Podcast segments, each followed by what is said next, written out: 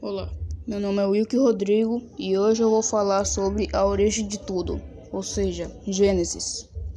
Existiam os anjos e Deus. Deus criou os anjos, o universo e era o ser mais poderoso. Porém, havia um anjo chamado Lúcifer, que era invejoso e queria ter o poder de Deus. Ele colocou a metade dos anjos para se virarem contra Deus, mas Deus já sabia disso. Então Deus expulsou Lúcifer e esses anjos do céu. Esses anjos caíram na terra como uma chuva de meteoros, e com isso os dinossauros que estavam lá morreram. A terra era sem forma e vazia, e não tinha nenhum habitante lá.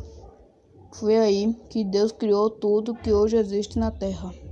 Lúcifer passou a morar no inferno e ganhou o nome de Satanás por causa de suas obras satânicas.